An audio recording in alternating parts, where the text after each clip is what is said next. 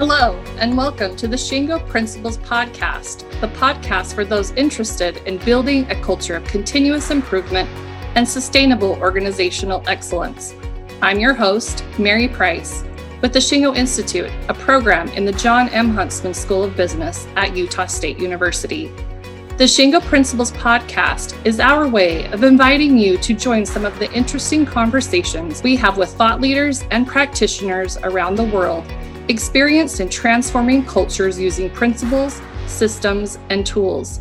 I look forward to hearing what you think, and please be sure to subscribe. In this episode of the Shingo Principles podcast, we hear from Patrick Adams, an internationally recognized leadership coach, consultant, and professional speaker. He is also the author of the best selling book, Avoiding the Continuous Appearance Trap, which received the Shingo Publication Award earlier this year. In his book, Patrick identifies 12 strategic questions everyone can ask to understand what's truly beneath their culture. These questions give everyone the ability to assess their operations and begin acting right away. In this podcast, we will discuss how human behaviors and culture are complex and very complicated. If you want to have a chance at being successful, you must have a direction, a purpose, and know why. You must break the problem down into smaller pieces and work on them one by one overcoming obstacles and learning as you go. Keep it simple, keep it visual, and continue to improve. I hope you enjoyed today's podcast. To learn more about today's topic, please visit shingo.org. Welcome and thank you for joining us today. My name is Mary Price. I'm the Events and Marketing Manager at the Shingo Institute at Utah State University. I'm excited to have Patrick Adams with us today. Patrick is the author of the best selling book, Avoiding the Continuous Appearance Trap which received the Shingo Publication Award earlier this year. Patrick is an internationally recognized leadership coach, consultant, and professional speaker. He is best known for his unique human approach to sound team building practices, creating consensus and enabling empowerment. If you haven't had a chance to read the article Patrick wrote on the topic we're discussing today, I would encourage you to visit our website, shingo.org, click the media tab, and select the blog.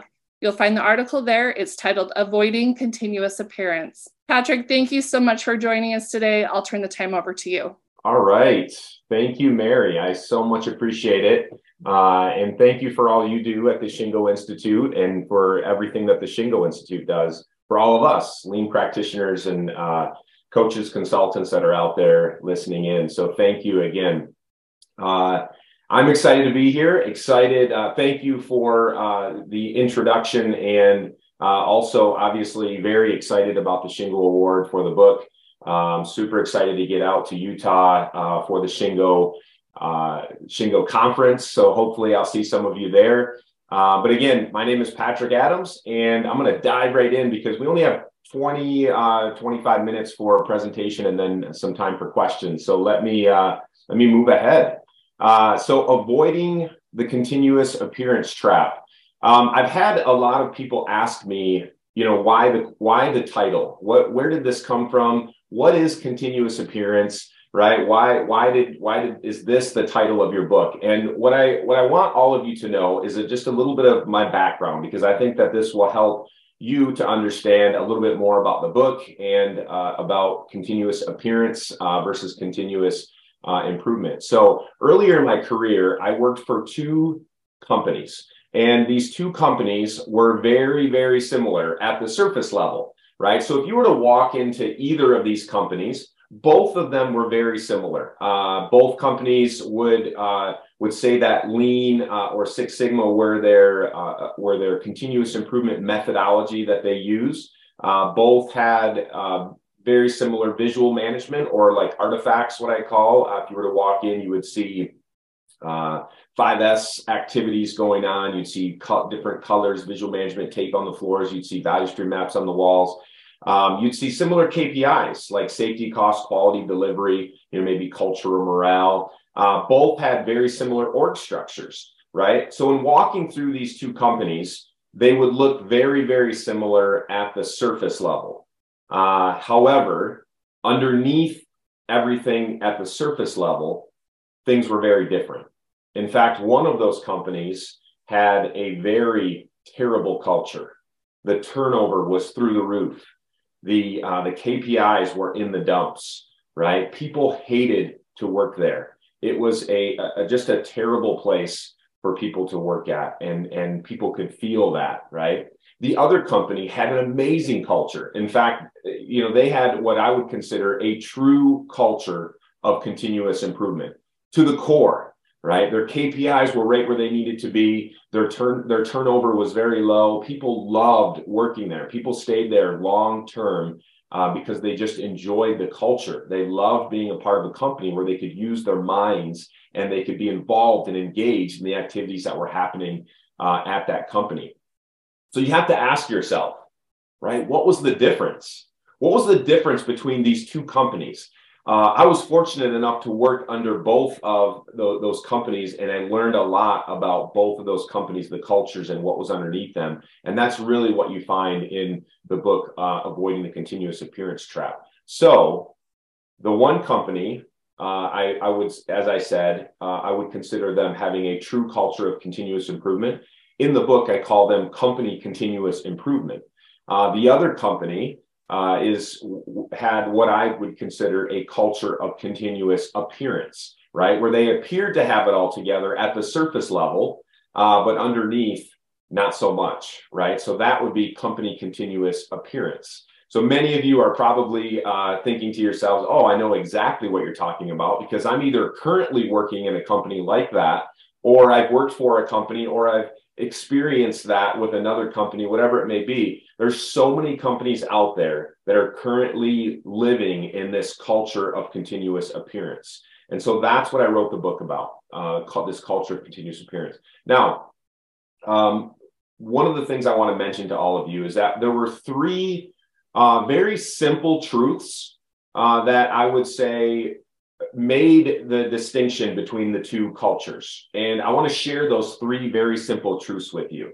Uh, and then we'll talk about why that's important. So, the first thing that I think is important for uh, everyone to understand is that uh, one company set very clear expectations while the other company did not, right? One company enabled action. And we'll talk a little bit more about that here in a minute. Uh, one company sustained the results, right? Now, again, I would say these are three very simple concepts, right? This isn't rocket science. But what I will say is, in spending time in both of these organizations, uh, what I found at Company Continuous Appearance was that it was very spotty with these three areas. So sometimes I would see an area or department of the business that set very clear expectations, right? And they enabled action. They empowered people to actually do do the, the, the continuous improvement work. They might have even set apart time for them to step out of their normal roles and actually apply their learnings to uh, to to ch- to improve the business, right? However, they didn't sustain the actions. They had no sustainment plan in place, right? So so you know a new leader would come in and uh, everything would change. And the, the, current direction would then change to a new direction, right? So there was no sustainment. And when this happened, none of the change was sustained. Nothing that had been put in place, nothing that uh, had had been laid out by the the employees or the, the leaders in that organization was sustained. It would all just fall apart. And you, you hear the term flavor of the month, right? There's flavor of the month activities happening all the time at company continuous appearance. Another thing that I saw that happened sometimes in certain departments or certain areas of the business, uh, we would have very, we would have uh, an area where they would enable action. They would give the team members time to actually make improvements. They would set apart uh, teams to be able to solve problems right? They had a great sustainment plan in place in that particular department or that area of the business, meaning they would uh, they'd have you know some type of audit or they'd have a follow up, a layered process audit of some sort. They'd have leaders out there checking to make sure that some of the action that was happening was was actually sustained. However, in the beginning, they never set clear expectations. So, you know, again, some of that work was you know kind of spotty all over the place right? The, we in the us we call this the shotgun approach right? Just go out there and just start fixing things. Do whatever you can to make improvements but there was no clear direction no ex no clear expectation set up front. And what happened was we had a lack of organizational alignment when this when this was taking place in those departments or areas of the business.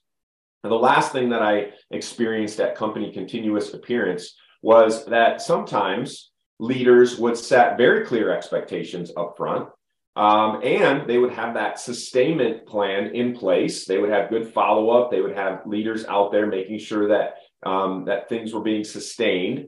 However, they didn't enable action right? They were so busy that they said, we don't have time for continuous improvement. We don't have time to set set apart, you know, five minutes a day for a, a tier meeting. We don't have time to allow you to be able to do some of these activities, right? So instead, what they had was mediocre results. Instead of having exponential results, they had mediocre results. Now, the difference was that company continuous improvement, right? The, the company that had a true culture of continuous improvement.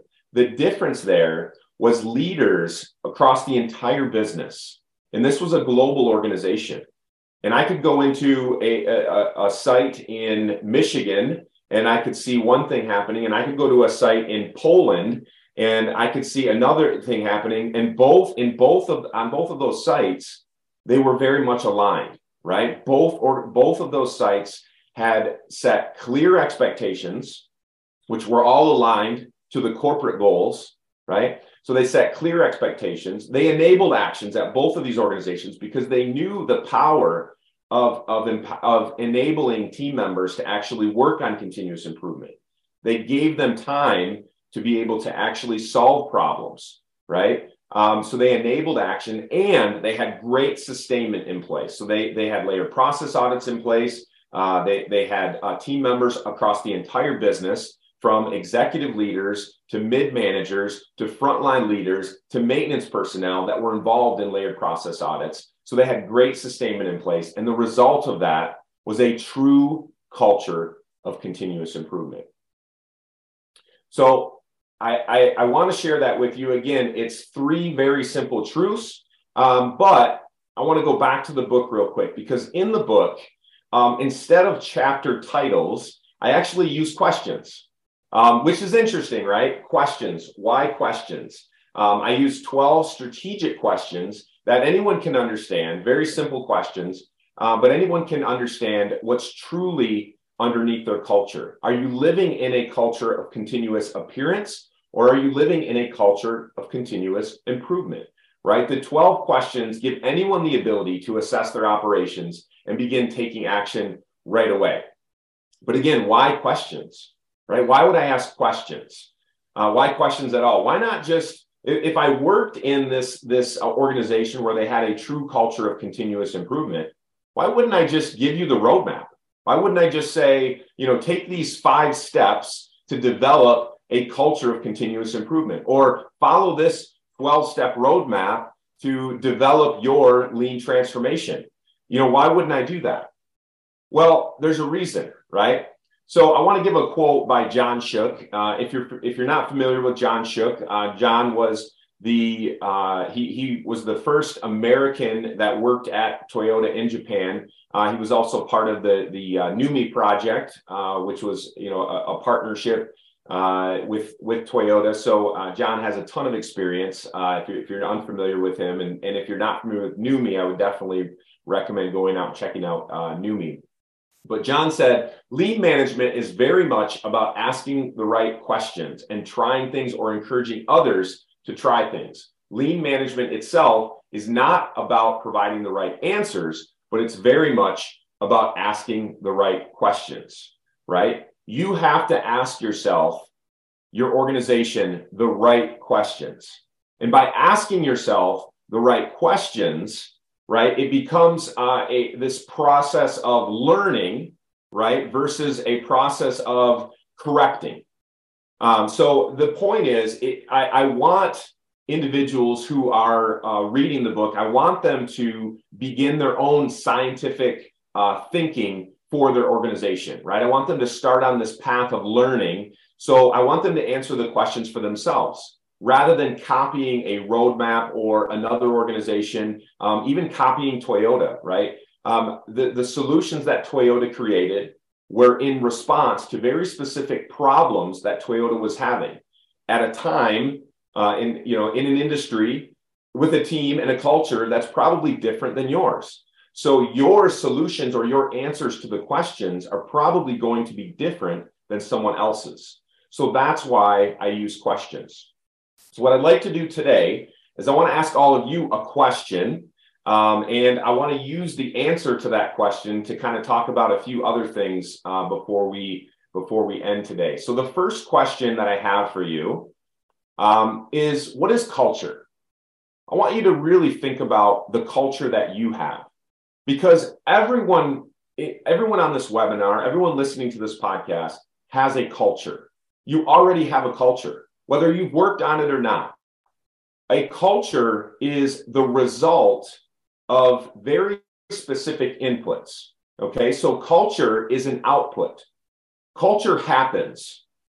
It happens based on your leaders, your mid management, your team leaders, your uh, individuals, your frontline workers.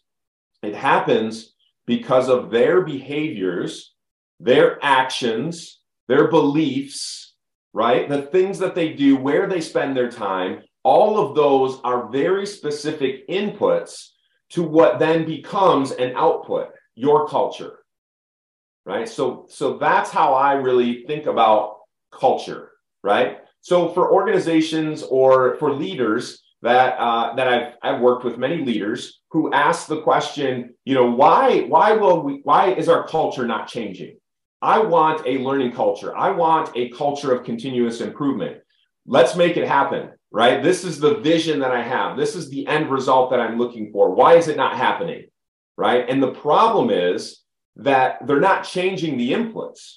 All they're doing is trying to change the output without do, make, doing any work to the inputs up front.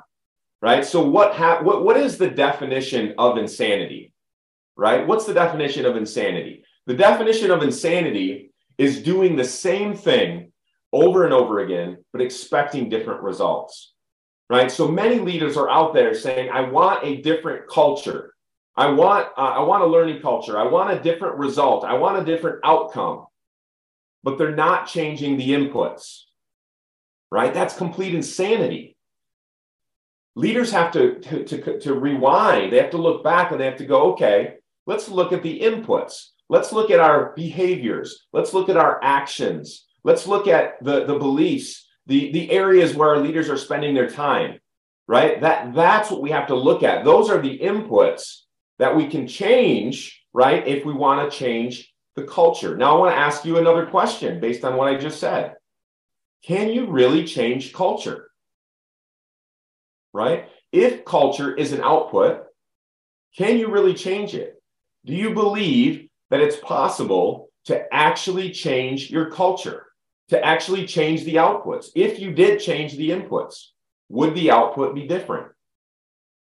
That's my question for you next. So you guys uh, had a poll. I don't. Uh, I'm not sure what the results of that poll were yet at this point, but I want to uh, share with you. Uh, or you have a poll now. You do. You have a poll. Um, so I want to share with you a uh, a study that was done by McKinsey, and if we as leaders want to change the the trajectory of uh, a of an organization if we want to change the culture right that means people will have to change.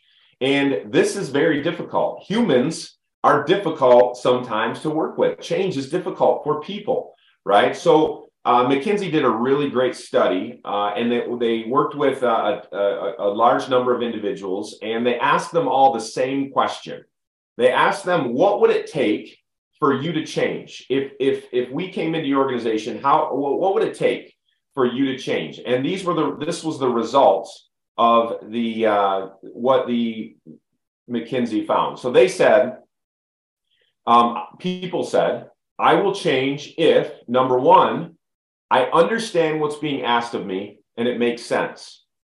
Right? I understand what's being asked of me and it makes sense. So people seek congruence between their beliefs and their actions, right? Believing in the why inspires them in, in support of change, right? They have to understand why, and it has to make sense to them, number one. Number two, McKinsey found that people will change if I see my leaders colleagues, and staff behaving differently. This is a big one, right? Role modeling. People mimic individuals and leaders that surround them, right? Um, so, you know, leaders, they have to walk the walk. They can't just ask people to do a certain thing. You know, they have to actually walk the walk. They can't just talk the talk. They they have to uh, do what they say, right? So that's an important one. Number three, they said, "I will change if I have the skills and opportunities to behave in a new way." Right? The old saying, "You can't teach a dog new tricks." Throw that out the window. You can teach a dog new tricks. Give them the skills. Give them the abilities. Teach them. Help develop them. Coach them because that's what they need in order to accept the change that you're offering to them. Number four, they said, I will change if I see our structures, processes, and systems support the changes I am being asked to make, right? We can shape behavior, uh, uh, but all, all too often, organizations, because of the structure or the systems, they reinforce the wrong things. People come to work, they want to do a good job. They don't come to work to sabotage the business intentionally. They come to work and they're working in broken systems. We need to fix the systems and give people an opportunity for success. All right. So I want to ask you a question before we close up today. Last question that I have for you. What are your next steps? Right? This has been 20 minutes of your time, and I don't want it to be wasted. I want you to really ask yourself. In fact, I would recommend writing it down. What's one thing that you will do differently after this 30 minutes that you've spent in this webinar? What's one thing? Just write it down. Put it on your computer screen. Put it on a post it note. Put it on your desk. What's one thing that you'll do differently today that will, will change the trajectory of where you're heading? Remember, culture is an output, it's a result of certain behaviors, certain beliefs, certain actions right? So ask yourself, where are you spending your time as a leader in your organization? Maybe the one thing that you write down on your post it note is that you're going to spend more time at the Gemba, the place where the value add work is being done. Maybe today you're going to block time every morning to go out and attend a huddle, a, uh, you know, a tier meeting in your business. Maybe you're going to attend one every single day. Maybe you're going to go do a layer process audit once a week. Maybe that's the, the one thing that you're going to do differently. The one input that you're going to change that's going to affect the culture, the result, right? Don't live in this constant state of insanity. Be ready to change yourself, right? Take those steps yourself so that you can see the change in your organization. So, with that, Mary, I want to open it up for questions. Perfect. Thank you so much, Patrick. Uh, before we go to our Q&A, I just wanted to mention, uh, you mentioned it already at the beginning, but you will be teaching a workshop at the 35th Annual Shingo Conference. It's going to, going to be on May 24th. It's in Provo, Utah. You can learn more about the workshop at shingo.org slash events. The workshop's included in your registration fee for the conference. Great. We have a question from Ken. He asks, what is the easiest way to get my leaders to read your book? Ah, good. Good question. Um, I would say first and foremost, uh, again, you have to to walk the walk, right? So I would say uh, get the book yourself first. Read the book yourself. There's an assessment. There's a free assessment that you can actually download as well. So do the assessment yourself. Score your yourself, your organization. Uh, read the book. Uh, get grab a couple of those uh, nuggets, those good nuggets yourself, and then share them with your team. Uh, talk about the learnings that you had from the book and how you're going to apply them yourself um, and then go out there and start talking about it. Be an ambassador for change, right? The other thing that I would suggest is start a book study. There's many organizations that uh, will do book studies uh, using the book. We're actually working on a workbook to go along with the book itself. That'll come out later this year. Uh, but start a book study and reach out to me. I'd love to come in and talk to your group uh, after you've done the book study or right in the middle answer some questions, maybe talk about specific examples from the book on how those apply to your business. That's another great way to get leaders to read your book or to read my book.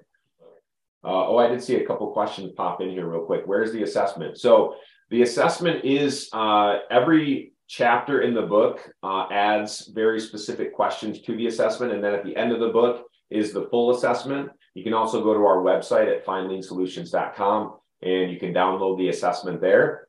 Uh, so either way, whether whether you get the book or you download it on our website, uh, it's it's uh, free on our website. So just go there and grab it. The other question is: Is there any or is there value added value in putting your expectations, sustainability plan, and action in writing?